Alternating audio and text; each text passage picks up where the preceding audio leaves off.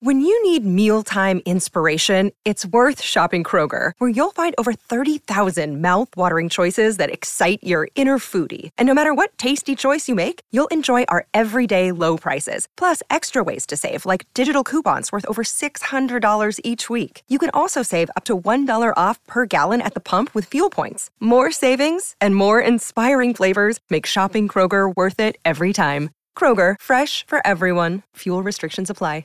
Another day is here, and you're ready for it. What to wear? Check. Breakfast, lunch, and dinner? Check. Planning for what's next and how to save for it? That's where Bank of America can help. For your financial to-dos, Bank of America has experts ready to help get you closer to your goals. Get started at one of our local financial centers or 24-7 in our mobile banking app. Find a location near you at bankofamerica.com slash talk to us. What would you like the power to do? Mobile banking requires downloading the app and is only available for select devices. Message and data rates may apply. Bank of America and a member FDIC. This podcast contains audio extracted from the Harry Potter Theory Extra YouTube channel. Hey everyone, welcome to another installment of Harry Potter Theory. Today we'll be discussing the reason that Severus Snape didn't show up in the Forbidden Forest when Harry used the Resurrection Stone. Throughout the final installment of the Harry Potter series, we learn all about the three ancient magical artifacts that together are known as the Deathly Hallows. And even though Harry, Ron, and Hermione originally write these mythical items off as simply a part of a children's bedtime story, they eventually discover that they are all too real. And while together they are known as the Deathly Hallows, individually they are made up of the Elder Wand, otherwise known as the most powerful wand to have ever existed, the Cloak of Invisibility, which hides the wearer against even the most advanced magic, and the Resurrection Stone, an item capable of bringing the dead back to the world of the living. And while Harry comes to possess all three of these powerful artifacts at some point throughout his journey to defeat Voldemort, it's his possession of the Resurrection Stone that we'll be focusing on today. Unbeknownst to him, Harry actually holds this precious and powerful stone for much longer than he realizes, after it is bequeathed to him inside of a golden snitch, the first one he ever caught from Albus Dumbledore after the professor's death carrying it around for months on end, it's not until May of 1998, during the Battle of Hogwarts, that Harry finally discovers what the snitch has been holding inside of it. After observing some crucial memories from a recently murdered Professor Snape in the Hogwarts Pensieve, Harry comes to realize that he must face Voldemort and allow himself to die at the Dark Lord's hands in order to defeat him.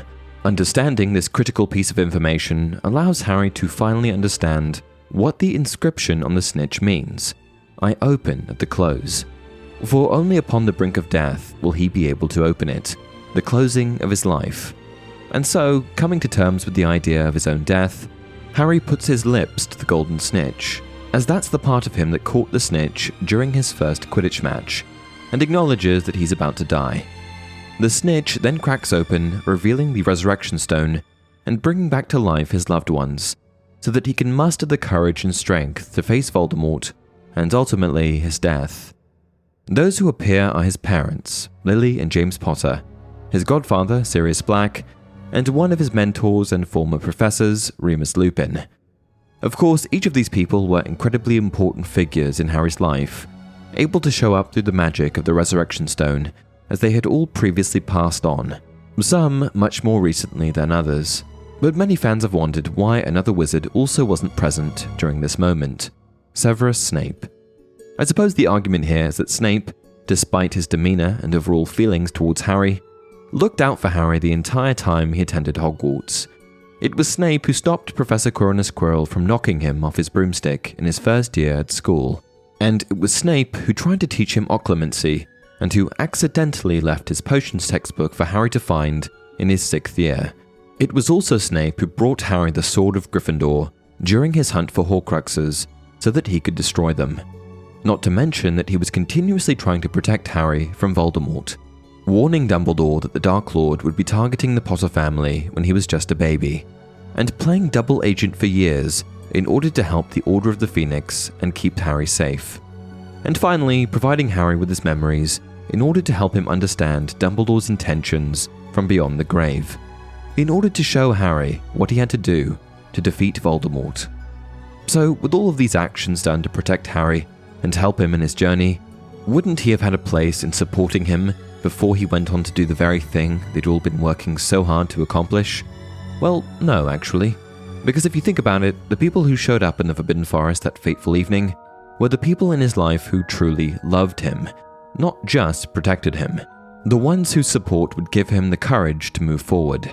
These were the people who cared for Harry, were proud of him, and felt confident that who he was was enough to take down one of the darkest wizards of all time.